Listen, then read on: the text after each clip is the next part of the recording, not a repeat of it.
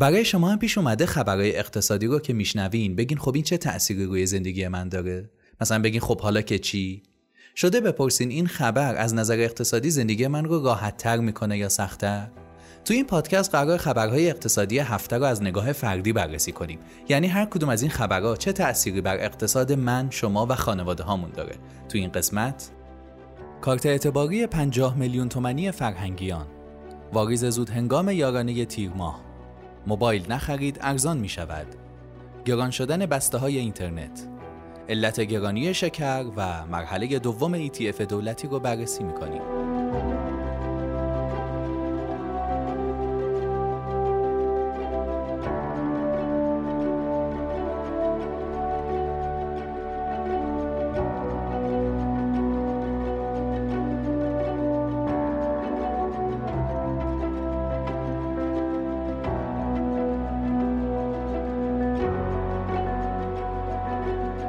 مدیرعامل صندوق ذخیره فرهنگیان خبر داد که قرار کارت اعتباری 50 میلیون تومنی به فرهنگیان ارائه بدن. اما اول به صورت پایلوت در استان سمنان این طرح را اجرا می‌کنن و به تدریج در کل کشور. خب کارت اعتباری یه جور وامه. یعنی شما تا یه عددی مجاز هستین بدون اینکه پولی تو کارتتون باشه خرید کنین و بعد به صورت اقساط اون رو تصویه کنید تو کل دنیا این کارتا گایجه. خیلی هم جذابه. آدم بی دغدغه میره فروشگاه و بیشتر از پولی که تو جیبشه خرید می‌کنه. مثلا همین کارت فرهنگیان اقساطش 36 ماه هست یا مثلا فروشگاه های طرف قراردادش بابت خرید تخفیف میدن. حتما هم نباید تمام مبلغ رو خرید کنید.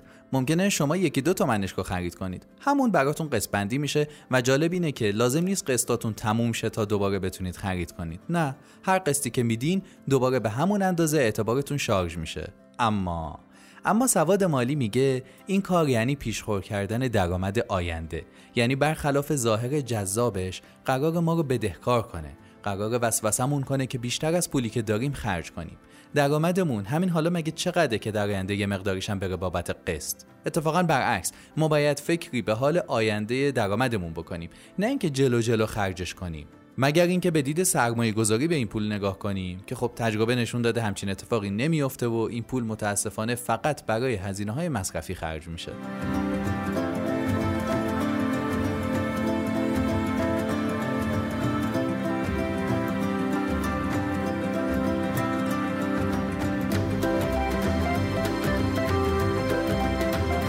سازمان هدفمندسازی یارانه ها اعلام کرد یارانه نقدی 113 همین مرحله مربوط به تیر ماه امسال مشابه مراحل قبل و به ازای هر نفر 45500 تومن ساعت 24 روز پنجشنبه 19 تیر یعنی امشب به حساب سرپرستان خانوارها واریز و قابل برداشت خواهد بود.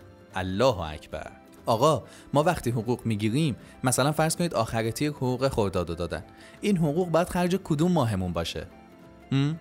با این سبکی که ما داریم زندگی می‌کنیم همون روز اول خرج میشه و بابت هزینه هایی که تو ماه قبل کردیم بدهیامون رو پس میدیم. یه حالت خوبش هم اینه که حقوق خورداد رو گرفتیم و الان تا آخر تیر پول تو جیبمون هست و می‌تونیم زندگیمون رو بچرخونیم. ولی وسط ماه آخر ماه دوباره صفر میشیم. اما بهترین حالت اینه که این حقوق این درآمد بره برای ماهای بعد برای مرداد برای شهریور. یعنی خرجمون عقبتر از دخلمون باشه. اول پول بیاد یکی دو ماه هم از اومدنش بگذره بعد خرجش کنیم. هرچی این فاصله بیشتر باشه اصطلاحا امنیت مالی بیشتری داریم. به سطح درآمدم ربط نداره. یه جور سبک زندگیه یه جور فرهنگ مالیه. وگرنه ماهی 20 میلیونم درآمدمون باشه ماشاءالله خوب بلدیم روز اول تمامش کنیم. پس چه یاگانه چه حقوق چه هر درآمدی؟ اگر زودتر رسید به جای اینکه خوشحال بشیم که می‌تونیم زودتر بزنیمش به زخمی از این فرصت استفاده کنیم و فاصله زمانی دخل و خرجمون رو بیشتر کنیم. اما چجوری این کار رو بکنیم؟ جلوتر میگم بهتون. دوم همچنان میگم به این خبرهای بظاهر خوشحال کننده و ترحم دل خوش نکنید. از این سیاست های حمایتی دولت ها دل بکنید. خودمون باید دست به کارشیم و اوضاع مالیمون رو سر و سامون بدیم. از کسی انتظار نداشته باشیم. یاگانه هم هست. کلا هم دو دلاره اصلا نادیدنش بگیرین. این 113 همین واریز یارانه هاست. مگه قبلی ها رو چیکار کردیم که حالا برای اینه که خوشحال باشیم؟ اگر از همون اول نادیده می‌گرفتیم و خورد خورد وارد مثلا صندوق های سرمایه گذاری می‌کردیم من حساب کردم هر نفر حدود 100 میلیون تومن می‌شد. یعنی یه خانواده سه نفره الان 300 میلیون تومن سرمایه داشتن. یعنی با نادیده گرفتن پول یه پیتزا در ماه می‌شد به همچی سرمایه ای رسید که خودش برای آدم امنیت مالی میاره. حالا هم بعد از این همین کارو بکنید. خرجش نکنید. خورد خورد اجازه بدین رشد کنه. با سرمایه گذاری های کوچیک شروع کنید.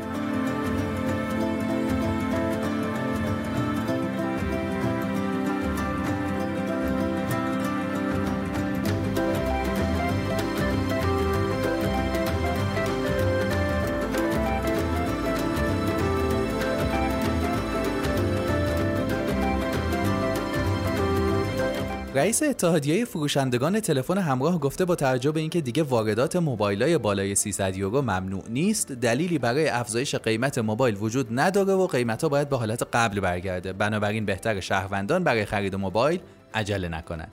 البته اگه شما طبق آموزه های سواد مالی برای خرید موبایل برنامه داشتین پولی رو پس انداز کردین و در واقع تو فهرست خریدتون بوده و الان پولتون به اون اندازه رسیده بهتر دغدغه قیمتش رو نداشته باشین و خریدتون رو انجام بدین. 100 تومن بالاتر یا پایینتر هیچ اثری تو وضعیت مالی بلند مدت ما نداره. من یه نکته بگم خیال هممون راحت شه. با خبرهای زیادی مثل همین موبایل نخرید گوش نخرید مسکن نخرید فلان نخرید قرار ارزون بشه همچین چیزی وجود نداره. یعنی از نظر علمی حرف درستیه ها. زمانی که تقاضا کمتر از عرضه باشه قاعدتا باید قیمت بیاد پایین. اما اولا عمده خریدایی که باعث میشه قیمت بالا و پایین بشه معمولا توسط تاجرها و business های اون حوزه انجام میشه. تحت تاثیر من مصرف کننده ای که هر چند سال یک بار قراره یه گوشی بخرم نیست. دوم اینکه خیلی از قیمت گذاری های فعلی نه بر اساس عرضه و تقاضا که بر اساس دستور و تعرفه و ابلاغی و این چیزا انجام میشه. پس این خبرها بیشتر به حوزه اقتصاد کلان برمیگرده و شما برنامه ریزی مالیتون رو به این خبرها گره نزنید. اما اگه تجارتتون خرید و فروش موبایل اون فرق می‌کنه. باید بیشتر دقت کنید و در پایین ترین قیمت ممکن بخرید.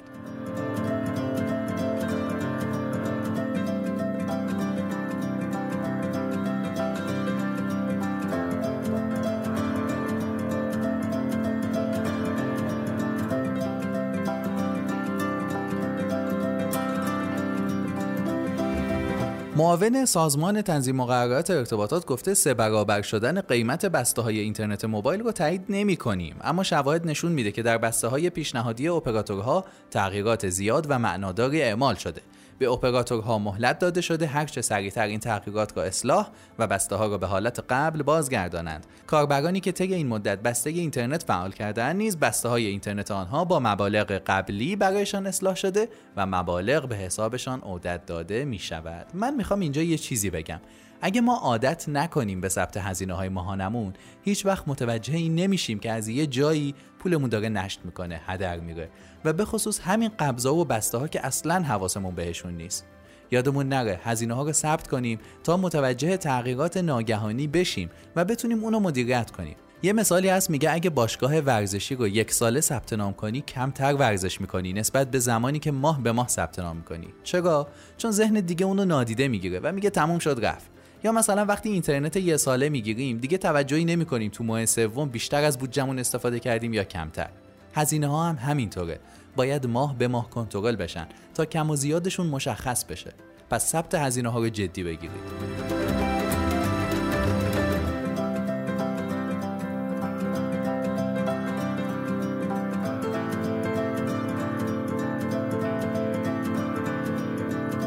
قیمت شکر آزاد شد قیمت شکر گران شد. قضیه چیه؟ سیستم اینجوریه که دولت بعضی از کالاها رو می‌خواد با نرخ مصوب تو بازار عرضه کنه. نرخ دستوری. معمولا برای این کار باید چیکار کنه؟ تولید کننده رو کمک کنه که هزینه تولیدش بیاد پایین. مثلا تو همین موضوع شکر به تولید کننده ها ارز نیمایی اختصاص می‌داد. در نتیجه حق داشت قیمت رو هم کنترل کنه. اما از وقتی بانک مرکزی نتونست یا نخواست ارز نیمایی به تولید کننده های شکر اختصاص بده طبیعتا قیمتش هم آزاد میشه و با نرخ دلار جدید انتظاری جز گرون شدنش نداریم. اینو گفتم که بدونین دنیا یه شکل عجیبی به هم پیوسته است و این سیستمی که توضیح دادم یه سیستم کنترلیه که دولت برای نشون دادن توانش در مدیریت بازار استفاده می‌کنه. اما خب ناکارآمده. می‌بینید که خیلی هنرکنه کالاهای اساسی رو می‌تونه کنترل کنه که اونم هر چند وقت یک بار تعریف کالاهای اساسی عوض میشه و همه برنامه زندگیمون رو به هم میریزه. اینو گفتم که بدونید نقش فردی هر کدوم از ما در برنامه ریزی زندگیمون خیلی مهمه. نمی‌تونیم رو دولت ها حساب کنیم. اونا تصمیماتشون با هزار جور محدودیت مواجهه و معلوم نیست کی باشه کی نباشه. چی می‌خوام بگم؟ میگم اقتصاد کشور و کلا محیط پیرامونمون از حوزه کنترل شخصی ما خارجه. پس برنامه زندگیمون رو بر اون اساس نچینیم. طوری برنامه ریزی کنیم به خصوص در زمینه مالی که در حوزه کنترل خودمون باشه. و سلام.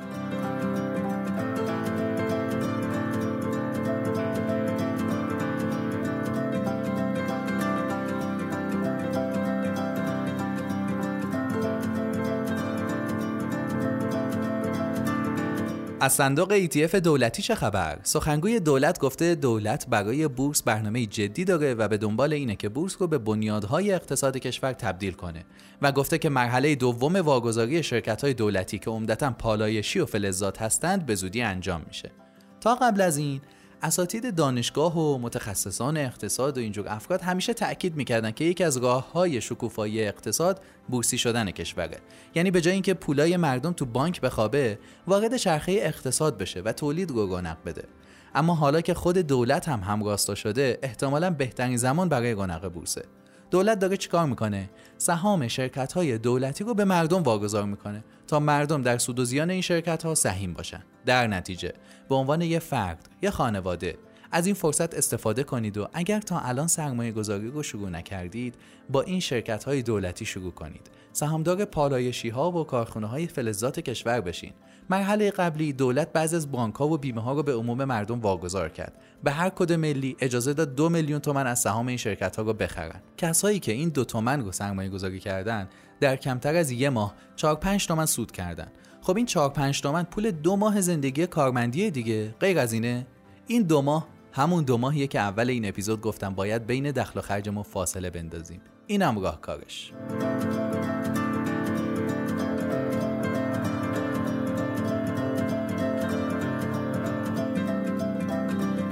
چیزی که شنیدید اپیزود 17 همه پادکست فیه مافی بود که من هادی نجف اخبار اقتصادی رو از نگاه فردی و خانوادگی براتون نقل کردم. فیه مافی کاری از آکادمی هوش مالی